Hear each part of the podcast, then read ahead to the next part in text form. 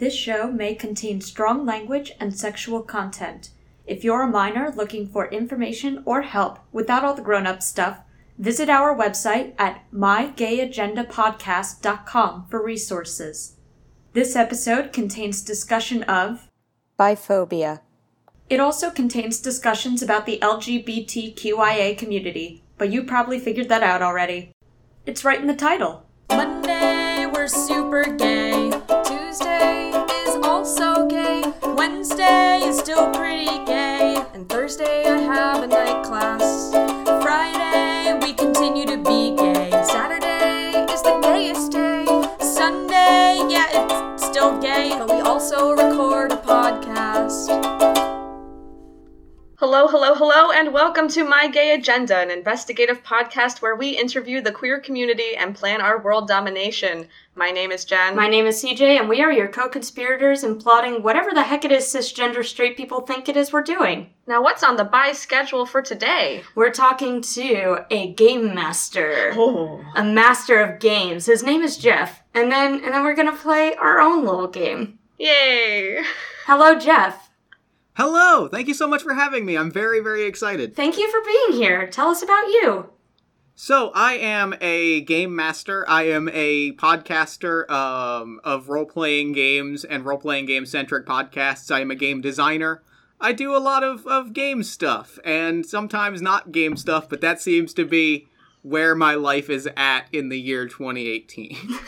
Uh, for those who may not be in the know listening to our podcast, uh, can you explain what a role playing game is? Sure, sure, sure. Um, the one that the the one role playing game that, that listeners may most likely be familiar with is a game called Dungeons and Dragons. What's It is a game of of magic and adventure and mystery and the- maybe satanic worship. We're not sure yet. It really depends on who you ask. They didn't clear that up in the new edition quite yet. They not yet. It's still it's still in it's still in errata. It's kind of they're working it out. Well, that's the But, beautiful um, thing about role playing games. You want to keep it open ended. If you want to worship Satan, then that's kind of where you're going. Look, here's my Yeah. thing. Any game can be about Satan if you try hard and believe in yourself. That's and a also very Satan. good point. Monopoly is definitely about Satan. Connect Four, Satan. I mean, I think the games of Uno that I have played, I don't know if necessarily it was Satan that, that was channeling through me, but there was definitely a malevolent presence that came to the surface. Some force. Especially because we would we would institute a rule where if you played a, a draw four card, the next person could also play a draw four card, and it just it just sort of formed into this mutually assured destruction loop Oh where you kind boy. of just ran the numbers until somebody had to draw 84 cards. Like it wasn't pretty. Oh my god. Yeah, Are there no. even 84 cards in Uno? Uno was I'm not really sure. definitely designed in hell and sent up here so that we could like preemptively torture each other. Yeah. yes. Definitely. Um, Yeah. but a role playing game at its core is a bunch of people, uh, two or more people, sitting around a table, telling a story together, occasionally using, you know, some kind of randomizing element like dice or cards, or maybe just like verbal cues, or, you know, and just collaboratively telling a story and creating something together. That is the version of role playing games that I particularly fell in love with and hold dearly in my heart. Heck yeah. Yeah. Jen and I are also big on collaboration and games. Yeah. Games in general. I wanted to specify one, but like, I don't know, we just like games. Uh, so games are good. Not games Uno. are excellent. not Uno, apparently. apparently, this has become an Uno shaming podcast. Welcome to my anti-Uno agenda. That is that is accurate, though. To be fair, my agenda is pretty specifically shame Uno. I'll, I'll play it. Don't get me wrong, if you but I want it shame. if you play past episodes backward, then it'll it's all about how terrible Uno is. Uh, so deviating from Uno, um, can you tell us about your queer journey? Yeah, I can. Um, I let's see. I realized I was queer. I came out to myself, is how I would describe it, when I was in my early to mid 20s, probably early is the early, just before 25, probably. I had been with my partner. I think we just moved in together, and I kind of, in hearing her talk about her queer journey, I kind of realized that uh, a lot of the things she was saying were things that I had experienced and compartmentalized or just had not like the wires hadn't fully connected yet and it was not until hearing hearing those stories that I was like, oh, oh yeah, same. Yeah, hard same. Wait, wait, same. And so I kind of that was sort of my experience in realizing that I I too was queer and so a lot of my queer experience has been coming to learn about myself and about my own journey and experience and trying to recontextualize a lot of the things that I have experienced in the past and kind of going, "Oh, I kind of see why that played out the way that it did. It's because I was doing things in my head that I was not aware of." Everything kind of makes a lot more sense now. Mm. Uh, what sorts of things were you noticing, like more specifically speaking? like I noticed a lot of uh, interactions with uh, people of the same gender that I was kind of like, oh, that's why I got real flustered. That's why I kind of like sought out opportunities to hang out with him and like got kind of flustered around him. That now makes a lot more sense. And also all of the times that I looked at guys and went, oh, I think he might be real hot. Suddenly, like it was like, oh yeah, I found that guy. That yep, that that probably checks out to Yeah. a certain degree. It's a lot of like the bisexual experience, particularly like speaking as a bisexual person, where like you're like, oh, but everybody feels that way about people of the same gender, right? Like we'd all do that, and everybody's like, no. Yeah, right. It's like I, I it was one of those things where I was like, yeah, I think that person is beautiful, but like that doesn't mean uh, and then I was kind of like, oh no, I yeah, that checks off a lot of yeah, okay. That, that, that all makes sense. It do mean. Right. Very relatable. So you came out to yourself and presumably your partner? Yes, yes, yes. I kind of we I kind I just kind of like just let her told her like, yeah, hey, I think that I'm also queer, and it was like, oh, all right, cool. And so, you know, she's been tremendously helpful in kind of like helping me learn things and kind of learn about my own experience, and it's been a lot of you know, it's been distinctly challenging because I am in, you know, I am in a long-term monogamous relationship that will theoretically run forever. hmm And I I've it it presents a distinct set of like emotional and logistical challenges of like coming to understand myself while not actively pursuing anything. Yeah. Has sort of been a lot of my experience to date. Yeah, I've seen Oh, that be like a big roadblock with a lot of people in figuring out their identities if they're like in a long term committed relationship or if they're married. It's like, what does this matter? Why does this matter? And it's like, no, that, that does matter if it matters to you. Right, exactly. And that's been kind of that's been a lot of what has driven it is like, you know, I'm not going I'm not going to seek out that to seek out any sort of companionship outside of my marriage. I am very happily monogamous, but mm-hmm. you know, it is learning to understand and to love myself in a way that like even if I didn't realize I wasn't doing before, I wasn't doing before. And that's a tremendously important thing, right? Is to kind of just know yourself and love yourself and be aware of who you are at your deepest levels. Yeah. Hmm. It's always important to work on yourself, even within a marriage, especially within Yeah. a marriage. Always. Agreed. You gotta stay Yeah. the individual. Uh, so, how long have you been identifying as queer? Uh, I guess at this point, about maybe six or seven years. All right. I, I probably started around 20, I'd probably say between six and eight, under eight years, because we've been dating for eight years. Probably like six to seven ish, somewhere in that area. Neat. nice. That's a solid chunk of years. Yeah. Yeah. Uh, has this interacted in any way with your experience as a uh, GM or a game master? Yes, I realized it, it, it, along the lines of things that have, like, contextualized for me, it, it sort of understanding the idea of what makes role playing as an activity so special to me kind of it was one of those things because it is a very empowering experience right and it is very intimate and emotional and in a way that understanding that like i was looking for a way to be heard and to like empower myself Mm-hmm.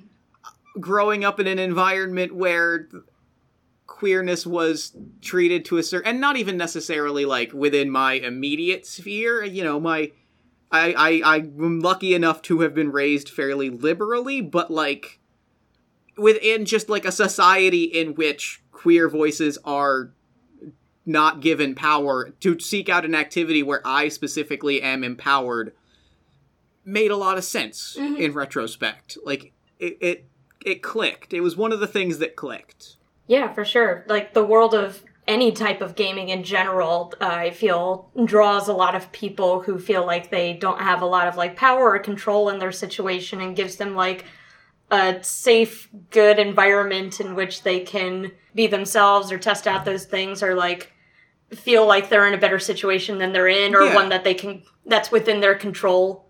Yeah, and the other half of it is like since coming out and since like being out and queer, I've kind of come to understand the power of role playing games as a sort of safe space for like emotional experimentation and emotional like exploration hmm. like you know playing out like oh well I like I want to kind of experience this particular story or this particular perspective let me seek out games and experiences that will help me understand that and it's very role playing games in particular are a very empathetic experience Mm. because like it is the you're you're you're putting something of yourself forward Mm-hmm. and multiple people are doing that and you are forming a you are like consci- very consciously even if under the guise of like a fantasy story or something like silly you are putting something forward and finding a middle ground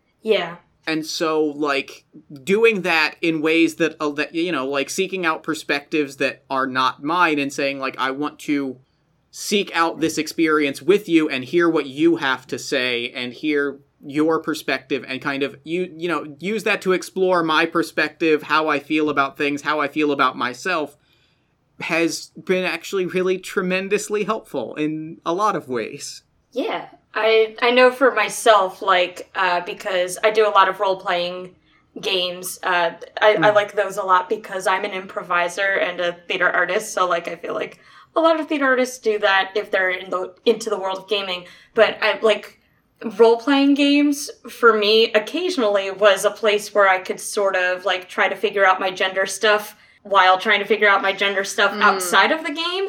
Like I mm-hmm, played absolutely I played several characters who were non-binary before coming to terms with that fact about myself.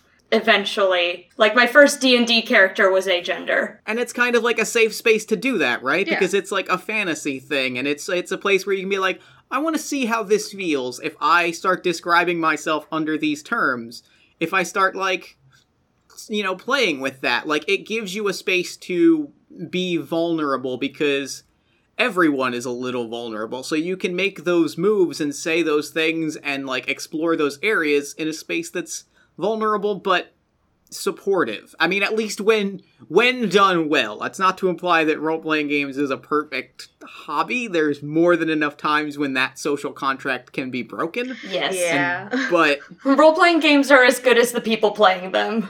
yes, exactly. And- but like when played well with a good group, that's like a space where you can explore that in a way that is vulnerable but collectively vulnerable. At least that's how I approach it. I love that. I um I have two different uh D and D campaigns that I'm in every week, and like I already enjoy it, but now I'm gonna be thinking about it this way. I'm extra excited now. I I recently saw a a Twitter graphic, and I wish that I this is it's one of those things. Every time I say this so much that like I wish I remembered the person that tweeted it so I could shout them out, or I wish I had retweeted it so that I could show it to people. But uh, I recently saw a Twitter graphic that laid out like a piece of role playing game theory that like blew my mind, and it was it presented the idea that there's that like if you look at the story told through a role playing game, like if you look at five people playing Dungeons and Dragons, Mhm. there's the story that all five people are telling. There's each person has an individual story that they are telling because they are presenting certain aspects of the story, they are narrating things, they are mm-hmm. describing things. And then there's this like if you really break it down and think about like the web of interactions, there's something like I want to say the number was 27 different stories being told at any moment between like the commonality of like how I feel and how player C feels mm-hmm. and how player C and player E interact like they're forming like a narrative shared between the two of them. It was the coolest thing that I like and just looking at it and feeling my brain melt was the coolest feeling that I think I've experienced in a very long time. Yeah. I think that role playing games are so unique in the ability to, like, outside of the basic standard mechanics of the game, you really have freedom over, like, how you interact with the game and, like, how your character mm-hmm. w- looks. Whereas with, like, board games or video games and things like that, if there's characters in them, then you're sort of left to whatever the creator of the game thinks mm. about gender or gender expression and things like that. Mm-hmm. You it's it's it is you are limited only by what your imagination can construct, which is a remarkably powerful tool. And I think that's, you know, another thing about role playing games that is special to me is that like I am terrible at video. games. like I like I love them. There's so much that I love about them, but I sit down and I hold the controller and I'm like, this isn't gonna happen at any time. But Same. like I can explore those stories and that like that space. I'm not limited because I can come up with like a colorful description or paint a picture like I can paint a picture with my mind that I can much easier and like I can accomplish things and I can you know problem solve in a way that has nothing to do with holding a controller that is just it's, I don't understand it. Like the kids today, let me tell you. their switches and their There's their, so many buttons. their Fortnites and their. Uh, though I I was actually because I was trying to look up like specifically um, how uh, different creators of role playing games like the standard mechanics have addressed gender, and I noticed that in Five E of Dungeons and Dragons, like the fifth edition. Their description of like how you can format your gender was like you can also be a woman trapped in a man's body or a woman or like a man that looks like and acts like a woman. And I'm like you need to figure out how you're talking about transgender people, Wizards yeah, of the yeah, that was definitely like you can you you you you can see that they were trying. An attempt was like, it made. just did not. It did not hit the mark.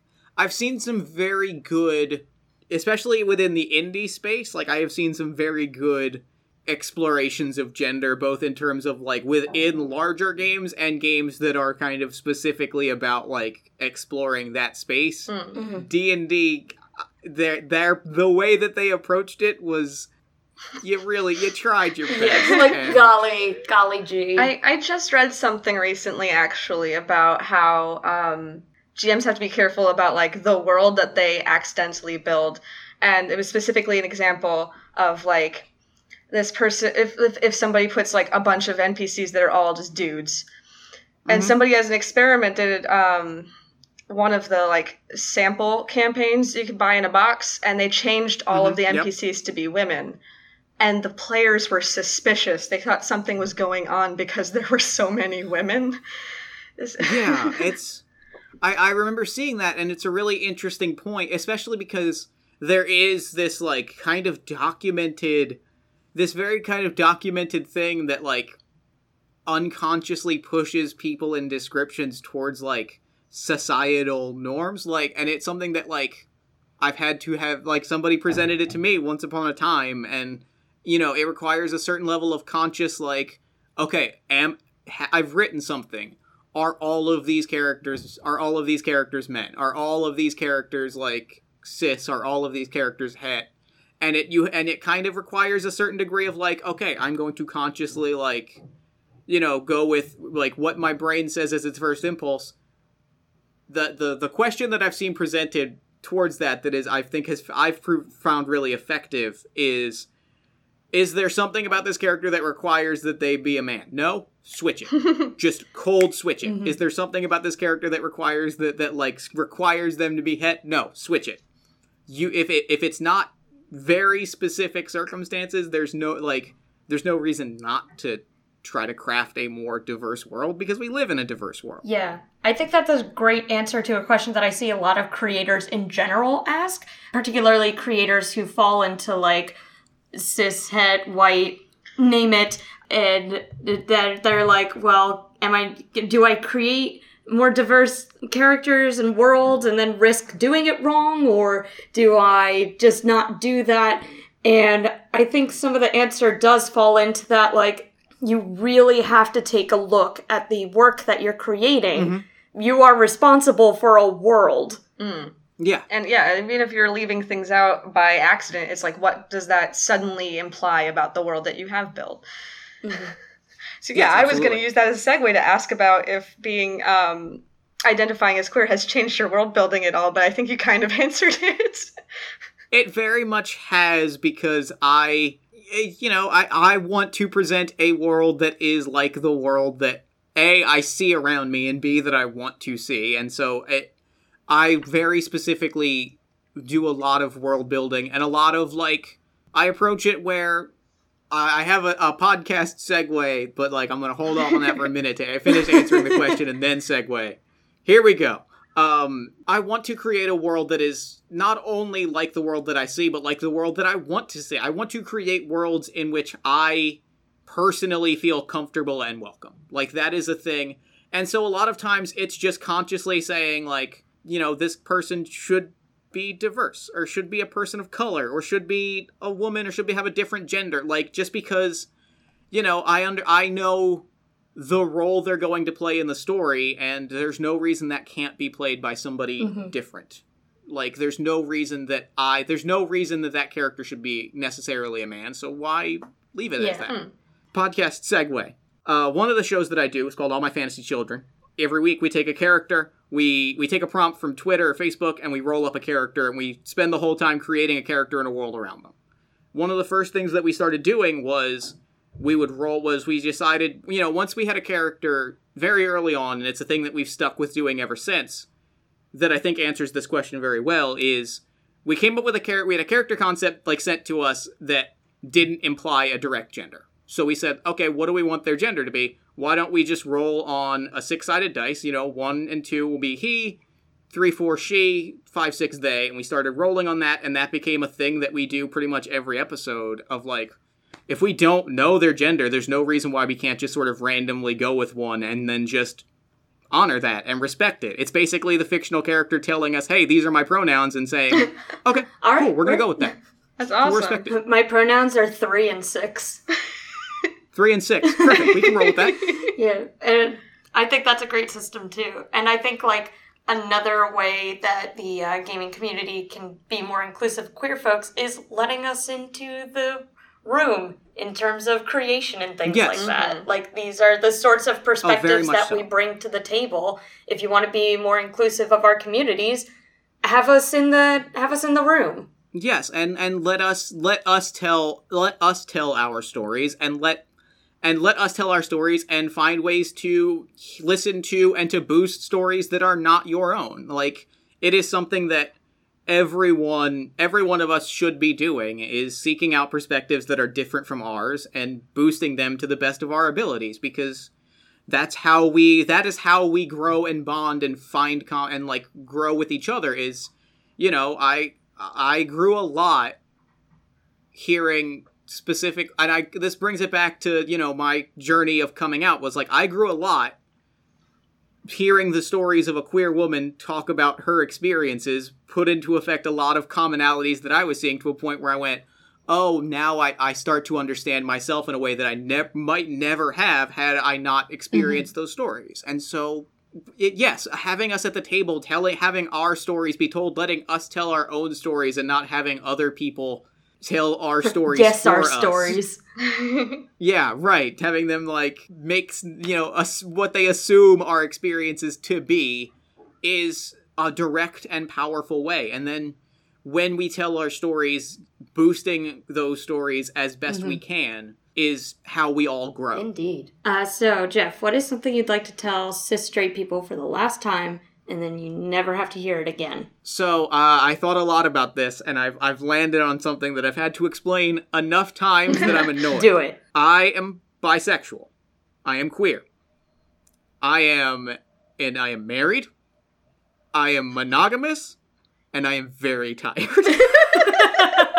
I am busy. I got a lot of stuff going on. I got podcasts. I got Kickstarters to run. I am busy. Bi- bi- the, fact that I am bisexual in no way indicates that I I am or am not polyamorous. If you are both, that is perfectly acceptable. Like you know, they are not mutually uh-huh. exclusive things.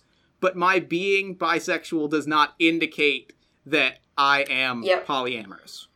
I have one partner. We are very happy together. We have a life that we have built together. We have a cat that is an asshole and is sitting next to me.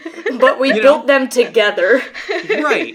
But and and and we we are our family. Like but an, I've had so many conversations where it's oh you're bi so like who are your partners like like how many of them are there and i'm like just the one just the What one actually? yeah. Oh my gosh, yeah. Oh jeez, just imagine like under that logic being pansexual. Like I gotta find somebody of every You gotta- Every gender. You every gotta. gender to date. Collect oh them my- like Pokemon. I, oh, you got it you're not you know that's yeah you gotta you gotta fill that out you gotta fill out that roster oh man. Gotta build a team, a balanced team. Uh, there's a lot of there's a lot of like metrics that probably go like you gotta like mm-hmm. you know make a lot of trades, be there for the draft. It's it's exhausting. Yeah. So yeah, that is my thing. Is like because I am bisexual does not mean that I am polyamorous. You can be both, but they are not in any way directly intertwined. Nope. Those are those are different things. If I am never asked that again, I would be very happy. Well, if anyone ever asks again, just point uh, point them towards this episode of our podcast, I will. and they can hear your explanation, and you never Good. have to physically say it again. And our Good. Pokemon references. And our so that's Pokemon like a double win. Double win. Everybody wins. I think it all goes under the grand umbrella of of um, things we like to say on this show. Mostly tend to lead to just don't assume, assume things about people. just don't ass- like it's so easy not to assume it's just you it's literally doing nothing it is easier to not do a thing than to do the thing Yep. Yep, yep, yep. Uh, so Jeff, what is on your gay agenda?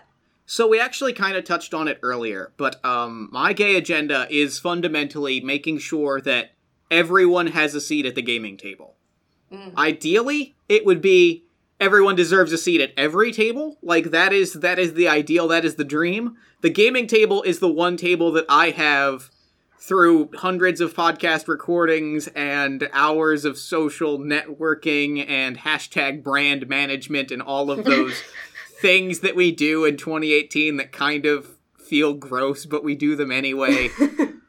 I have gained a small speck of control in this one area at this one table. I would like to use that aggressively, already just viciously abusing that tiny speck of control to make sure that everyone, everyone, everyone gets a seat at that table and gets to be heard in that context. Because role playing games are really, really special to me, and I want. I it breaks my heart the number of times I've heard, yeah, I tried it. It wasn't really for me. People were like somebody went out of their way to shut me out of that experience and it breaks my heart and I want to maybe not if not undo that, present an alternative where instead of getting shut out, you are welcomed in. That is my that is my mission. That is my gay agenda. Love it. I like that in general, and also as somebody who's like pretty like I've been only doing game stuff for like the past couple of years, and I have not given up yet on it. but I've had a lot of experiences where I should have given up, but I'm stubborn as hell. Same. Hard, hard same. I've definitely had more than enough experiences where I went home after a game and went, boy, I really just, I willfully subjected myself to that, huh? I have a new idea. Fuck this. I made. Oh, I could have done literally anything else tonight. I left my house for that. Yep. yeah. Yeah. I hope this is more of a pleasant experience because I actually have a game for you right now. Hooray! I love games. All right, so please willfully subject yourself to this one. okay, Um, I will. I will. You won't even have to leave your house though. yeah. This- I'm already. It's already a lot over a lot of games that I've played because I'm in my pajamas right now. Excellent. All right, I threw together a little mini uh, role playing game. It's Yay! it's extremely simple and extremely silly I'm so excited. for our purposes. I call it LGBT D and D. Good. Uh, Very good. so you know, some games have GMs and some games have DMs. I am your GDM, your gay dungeon master. Perfect. Love it. All right. So, uh, I want you to visualize whatever character you want to be, and I'm going to describe your scenarios. There's no dice. You can just tell me what you want to do in these scenarios, and we're gonna we're gonna improv it up a little. okay, Um, are you ready? Yes. Uh, my character is a is a handsome elf with like a real chiseled chin, kind of like light bluish skin.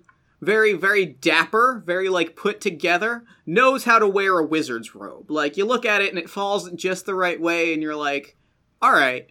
Just enough of it is left to the imagination. You're like, okay, all right. I see, I see, I see this. I see what you're working on. The whole look, it's working.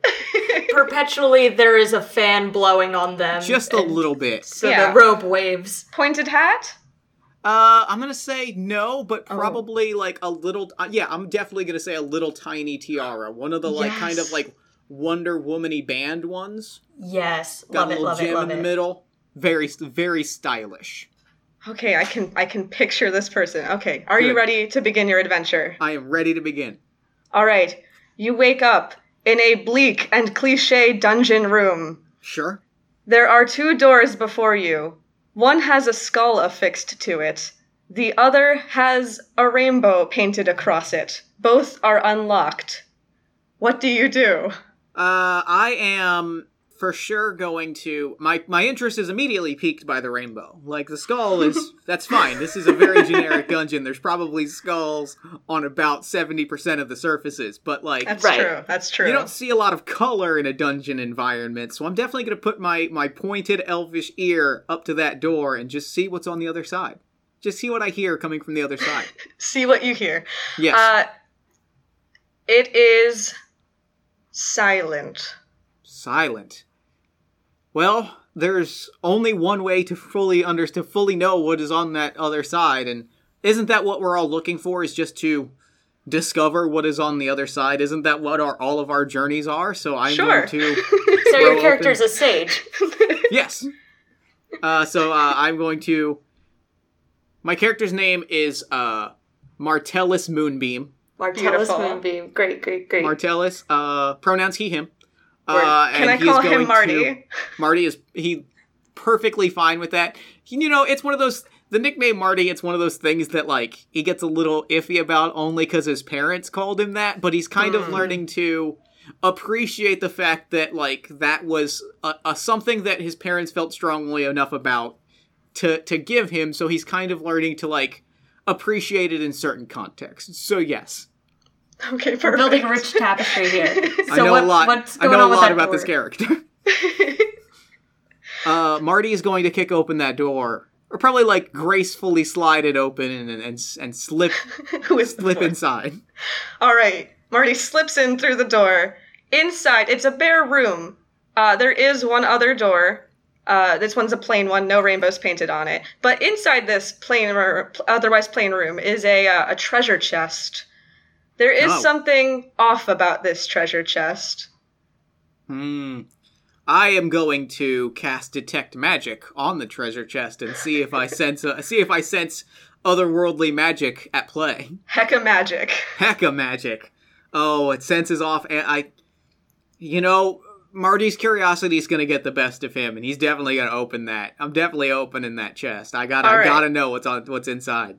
There is a magic trap that you have just Oh, triggered. no. There is Oh, an no. explosion of glitter, but also flame. Sure. Uh, you're okay. You're a li- you're a little singed. Marty's eyebrows might not look so nice. That's fine. I, I, I, they're painted on. I can fix them. all right. So the, the yeah. So you're all right. You're a little hurt. We're not keeping track of hit points, but you're a little Sure. you're a little damaged. Uh, but inside that trapped tr- uh, treasure chest is a sword of plus two queerness, blessed Oh, by yeah. Carly Rae Jepsen. The sword is named "Cut to the Feeling." Yep. Good. Good. Good. Good. I really, really, really, really, really like this sword. You know what? It likes you too. You've attuned to it. I'm. Glad. I'm glad. Uh, do you take the sword? Oh, I 100% take the sword. All right. Excellent. It immediately goes, baby. Yeah. Oh, good. You I can- assume this can- sword is in fact my favorite color. whatever your favorite color is, that sword automatically turns to it as soon as you pick it up Excellent. and attune Excellent. to it. All right. We got we got to move on, or it's going to be Carly Rage references for the next hour. Like I just want you to know that. Good thing you're not a barbarian, or you'd go into a Carly Rage. That's fair. That's- All right. God Damn. damn, Damn, it, I'll that's see myself out. Um, No, no, no, no. You stay. You stay. The world the world needs more of this. all right. Would you like to proceed to the next room? I would love to proceed to the next room. All right, then. empowered, empowered with my sword of queerness, I am chopping through that door, and All right. and, and presenting myself to the world. You cut the so- you cut the door into splinters with your new blade, revealing a dark lava-filled room. You were in just like a Oh. dungeon, but now it's like inside of a volcano Oh no! realness. There's a lake of lava. You could try and jump across some of the stones, although they look a little far apart. There is also a rickety bridge guarded by a sphinx. Hmm. I'm gonna talk to that Sphinx. I, I, Sphinx. Yeah, I got, I, I gotta, I gotta get across this bridge. I don't want to try to. I'm not gonna go back to the skull room because that's behind, and we don't go back. We, we don't turn back. I gotta talk to this Sphinx. All right, the Sphinx says you can cross this bridge, but you have to answer my um, riddle. I mean, I guess it's a riddle. Whatever. I, I accept. I accept goes. your challenge, Sphinx. All right, what do you call two witches who live together? Uh, what do you call two witches that live together? Uh, I mean, domestically blissful, I would imagine, but I think that there's probably a more, uh, a coven. Uh, well, uh, the answer is broommates, but I like your answer better. Broommates. Dang, that is. Nope, that's very good. I accept. Yeah. I accept that very good answer. Also, would have accepted their names because this is 2018 and they are happily married and their names are Sharon and Lydia and they deserve to be left alone. Good. No, you're, yes, agreed. Appeased with your answer, the Sphinx hands you Sharon and Lydia's blessing. It is a small glass trinket, and if you choose to examine it magically, you can tell that it allows you to cast a very gay fireball. Good. All right. I'm I'm very pleased with I'm very pleased with this. But most importantly, I'm happy to have their blessing. You know what? I see I see the work they're putting in, and I I see that they're really pulling it off, and it means a lot that they they see something in me. You know, Yeah, they, We're they're really proud of you. to- we're all just trying to get through this together, and I appreciate that. the Sphinx steps to the side and lets you cross the rickety bridge. Okay, I will mart. I will carefully, carefully move my way across as the bridge appears rickety and old, and it is over lava and could catch on fire at any moment. It's true, yes. Uh, it does, but only as you pass. It's very dramatic and cinematic and cool. But you know Um, what? You don't even look behind. Yeah. No. It's really cool. It's so cool. It looks so cool. Is the thing. All right, that bridge leads you to a tunnel, and you go deeper and deeper into the caves, and then suddenly you encounter a biphobic lich wearing Oh, a Make. Faerun Great Again hat. Oh, the worst kind of lich. Yes. the lich yells, Doesn't being bi make you greedy? And readies a uh, Eldritch Blast or whatever. Without a, without a moment's hesitation, I'm gonna see the hat and just immediately cast Super Gay Fireball, and I'm gonna Oh. quietly whisper as I release it. Thank you, Lydia and Sharon. Thank you. We're up. Thank you. Thank you for this. And then I'm gonna smash it on the ground and cast Fireball. The lich is uh, covered in flame, and as he's he's smoking, he fires at you uh, and yells, "But by means two!" Nope, I'm I'm rushing him with my with my sword of queerness. And I say, I will I will leave you in two. Oh! Shit. With that, he is cleft in twain. Yeah. So you you can walk past the two lich bits that are now on the floor, and behind Nice. him is a golden treasure chest. and I stand I stand over his body and I say, "By" simply means same and other. There's a world of possibility in there. But it doesn't matter to you, because you are dead. and I kick some dirt on him. He he's shamed in his death. Good. As he should be. Would you like to open the golden treasure I chest? would love to open the golden treasure chest. Inside, you find a Blu-ray copy of The Birdcage and some Twizzlers. Oh, excellent. Oh man, that's a good. That's wonderful. I'm very pleased with this. That's a that's movie night right there.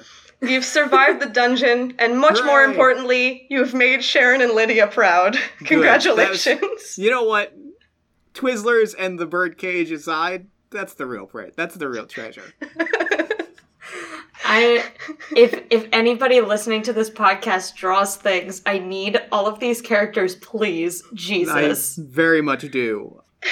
really, I'm going to say that really the emphasis for me is Sharon and Lydia. I need to know. yeah, I, just- want I to know what they're about. I feel like there's so many questions left unanswered about like their life and like you know I they're they're witches so they may have familiars which means I have to know about their cats like you know they Yeah. got some very cute cats Yes, yes, yes, yes, yes. I'm really glad that Sharon and Lydia are the breakaway stars of this adventure. they, they are all right, thank you so much for talking with us and playing with us, Jeff. oh of course this was lovely thank you so much Of course. Do you have anything you want to plug? Like, say, a hundred podcasts? I sure do uh, I have three podcasts um one of them only publishes once a year and is about eggnog so I'm not going to worry about that one but Oh, right. um, The uh, Party of One is an actual play role playing game podcast about two player games. It is a. Let me take that again because I have an actual pitch that I have to say.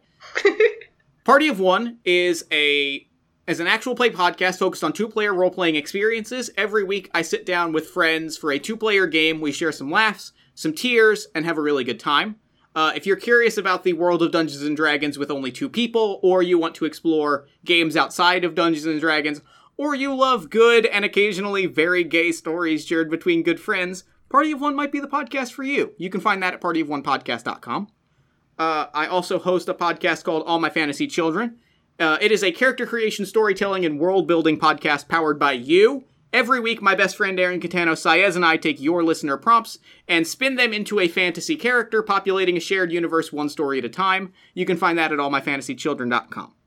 Uh, and you can also find me on Twitter at Party of One Pod. That is where you can find all of my other like games updates. I have a role playing game going to Kickstarter in the fall. You'll find more information about that when it's ready. Get off my back. I don't know. hey, leave me alone. and yeah, that's pretty much it. And then there's various other things, but all of that can be found on Twitter because I am purebred 100% Twitter trash. So Well, I'm literally about to follow you and download episodes from both of those podcasts because they sound awesome. Yeah. good. That makes me very happy. Listeners, if you think I'm funny or want to tweet at me and make me write you a little shitty D&D adventure, I'm at underscore glitter goblin underscore, and from there you can find my Instagram full of art sometimes and selfies mostly. Solid. Solid. All right. And as always, you can find our podcast on iTunes. If you're on iTunes, you can rate, subscribe, comment, share it with all your friends, whatever it is you do on iTunes. Uh, you can find us on Facebook at My Gay Agenda, an investigative podcast, and on Twitter at Gay Agenda Cast. Until next time, put this on your gay agenda. Fight the power, love yourself, make Sharon and Lydia proud. Make them proud. They're too Make them good. so proud. They work so hard. And that's our gay agenda. That's our gay agenda. That's